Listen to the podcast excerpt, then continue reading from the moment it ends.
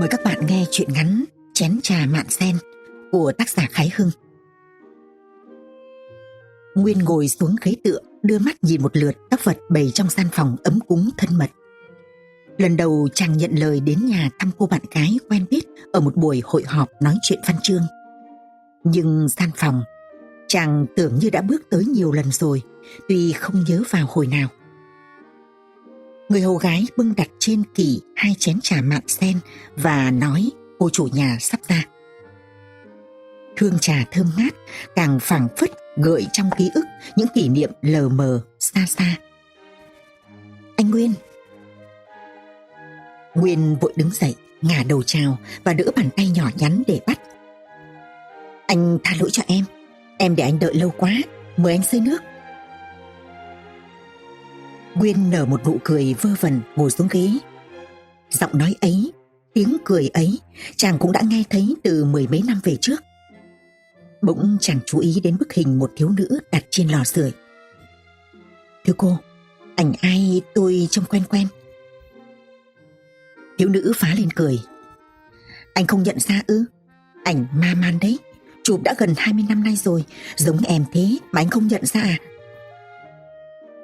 Nguyên lần lượt nhìn thiếu nữ và người trong ảnh. Nàng sống thật, sống lắm. Nhưng mà... Nhưng mà sao, thưa anh? Không. Nguyên bưng chén trà uống cạn rồi đứng dậy cáo biệt. Anh vội vàng thế, hãy ngồi chơi đã. Để em vừa về Hà Thành thăm em. Mẹ em biết tiếng Anh nên chỉ muốn được gặp anh thôi. Thưa cô, quả thật hôm nay tôi bận lắm xin để khi khác. Vâng, thì anh về, nhưng xin anh một chữ ký vào tập thơ này. Thiếu nữ ra tủ rút một quyển sách vừa mua đưa cho Nguyên. Chàng mỉm cười, nụ cười tự phụ của tác giả ngắm tác phẩm của mình ở trong tay cô gái đẹp. Cô mua à? Rõ tôi vô tâm quá, chưa gửi tặng cô. Mua cũng thế, nhưng anh cứ để tặng đấy nhá, để một câu gì thật thân mật vào. Mà xin anh ký tên thật, chứ đừng ký tên biệt hiệu. Nguyên đỡ lấy quyển sách suy nghĩ một lát rồi viết. Kính tặng cô Ý Lan, người bạn già của cô.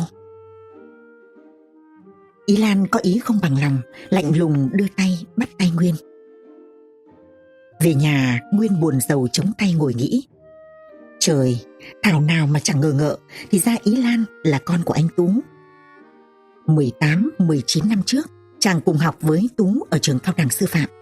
Tình bè bạn của hai người tuy rất thân mật, song chỉ là tình bè bạn và không bao giờ vượt ra ngoài giới hạn của tình bè bạn cả. Anh Tú là thế, mà Nguyên cũng tưởng là thế. Mãi lúc anh Tú lấy chồng, Nguyên mới kịp nhận ra rằng tình yêu đã ngầm nhóm từ lâu trong tim của chàng. Rồi mỗi người đi một ngả trên đường đời, Nguyên cố quên và cố xa lánh người bạn gái đã vô tình làm cho chàng mang một vết thương lòng. Nhưng vết thương ấy hàn kín ngay. Đối với người dễ quên, dễ sướng như Nguyên, chẳng một sự thống khổ nào có thể ăn sâu vào tâm hồn được.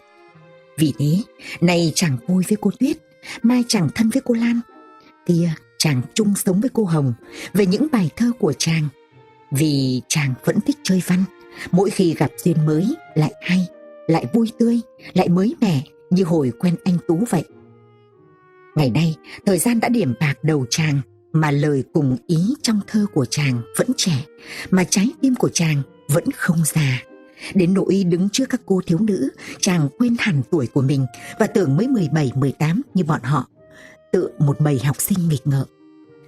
Bà nãy chén chè mạn sen hương ngát đã nhắc chàng nhớ tới biết bao chén trà mạn sen trong quãng đời dĩ vãng, từ chén thứ nhất ở phòng khách nhà anh Tú, một buổi chiều xuân. Đôi bạn chi kỷ ngồi nói chuyện tương lai. Mấy hôm sau, Ý Lan viết thư khẩn khoản mời Nguyên đến chơi ngay. Nguyên bước vào phòng, Ý Lan đã vội vàng giới thiệu chàng khắp mọi người với bầy trẻ của nàng và cả với anh Tú, thân mẫu của nàng nữa. Anh Tú kinh ngạc, đăm đăm nhìn Nguyên. Trời, tưởng ông bạn của Ý Lan là ai? Té ra anh Nguyên. Ý Lan tích trí cười khanh khách. Ồ, mẹ biết anh Nguyên ư?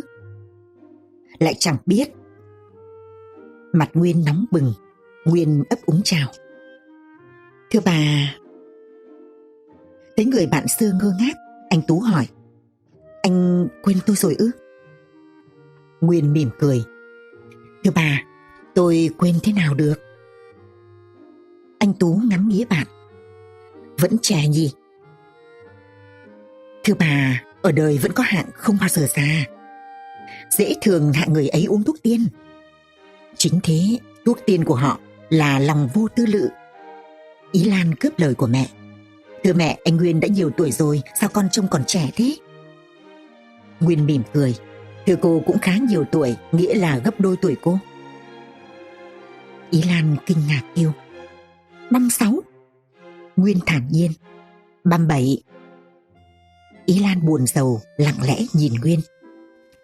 Rồi mấy tháng sau, Ý Lan lấy chồng.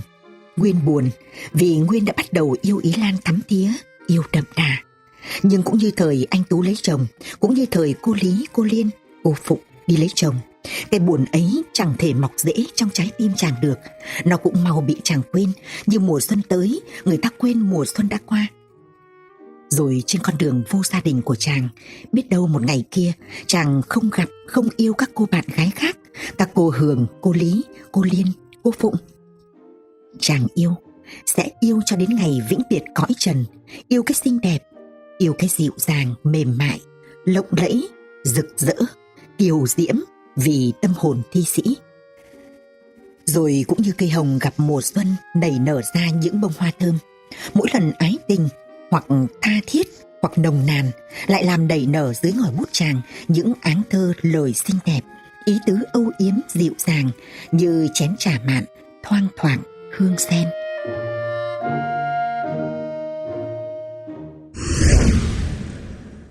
VTC now.